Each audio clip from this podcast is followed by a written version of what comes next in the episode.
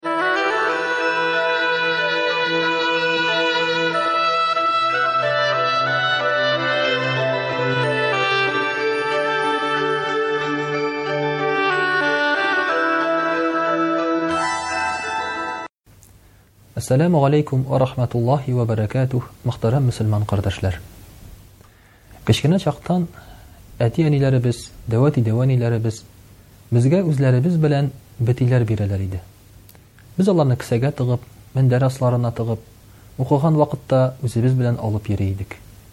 Шушы бетиләр безне ниндидер яманлыктан, афәттән, бәла-казадан, күз тиюдән һәм башка шундый начарлыклардан саклый дип без ышана идек.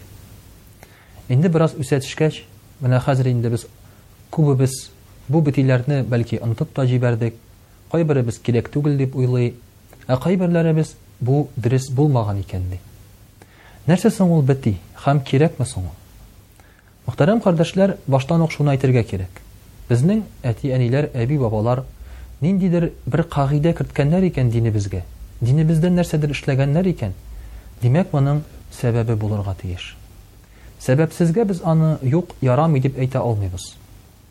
Хәм дә инде хәзерге вакытта шушы бәтиләргә, аларның кирәклегенә, кирәкмәгәнгә каршы чыгулар, я хуплаучылар, алар, мөхтәрәм кардәшләр, шулай ук билгеле бер фикерләргә таяналар. Инде Пәйгамбәребез саллаллаһу алейһи вә сәлләмнең әйткән шундый хәдисе бар. Кем бетиләргә ышана, шул мөшрик, ди. Ягъни, бөтенләй диндә булмаган кеше, ди. Күп кешеләр шушы хәдисләрне караганнан соң, Менә без элеп йөргән, Коръән язылган, йә булмаса, ниндидер аятьләр язылган бетиләрне дә шушындый бетиләр дип уйлый. Әмма Пәйгамбәребез саллаллаһу алейһи вә сәлләм әйткән бетиләр, ул да булса мәҗүсилек заманыннан калган.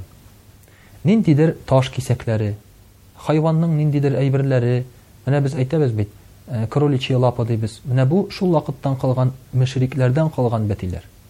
Менә моның кебек әйберләр, алар һичшиксез тыелган, чөнки бөтен файда да, зыян да Аллаһы Тәгаләдән генә.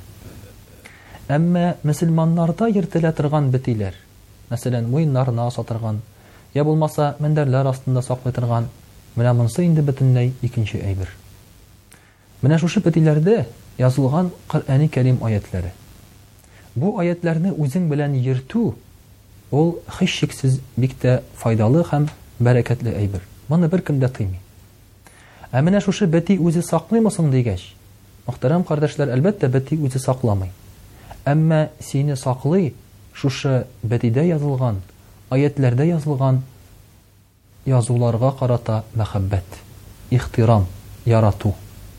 Менә шуңа күрә дә инде шушы бети үзе, әгәр дә безнең күңелебездә бернинди изге хис тә уятмаса, без анда язылганны ихтирам итмәсәк, ихтирамсыз гына аңа карасак, ул вакытта ул бетинең безгә файдасы юк.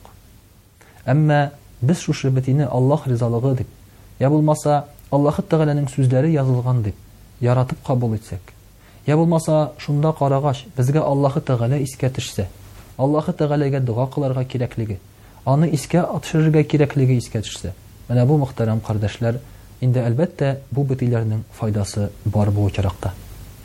Инде, әгәр дә тарихка карасак, Мәсәлән, Әхмәт ибн Хәнбәл, рахимәһуллаһ, ул шушы бетиләрне хәтта хайваннарга да язып тага торган булган. Нәрсәгә? Хайваннарның да була авырулары, аларның да була күз тиюләре, хайваннарның да була хәтта шайтаннан, җиннән азаплануы. Мәсәлән, элек сөйлиләр иде шулай бит. Иртә белән чыксаң, атның, мәсәлән, кыйрыклары, яллары үрелгән дип. Я булмаса, ат тирләп, пешкән, төне буе нәрсәдер эшләгән кебек дип.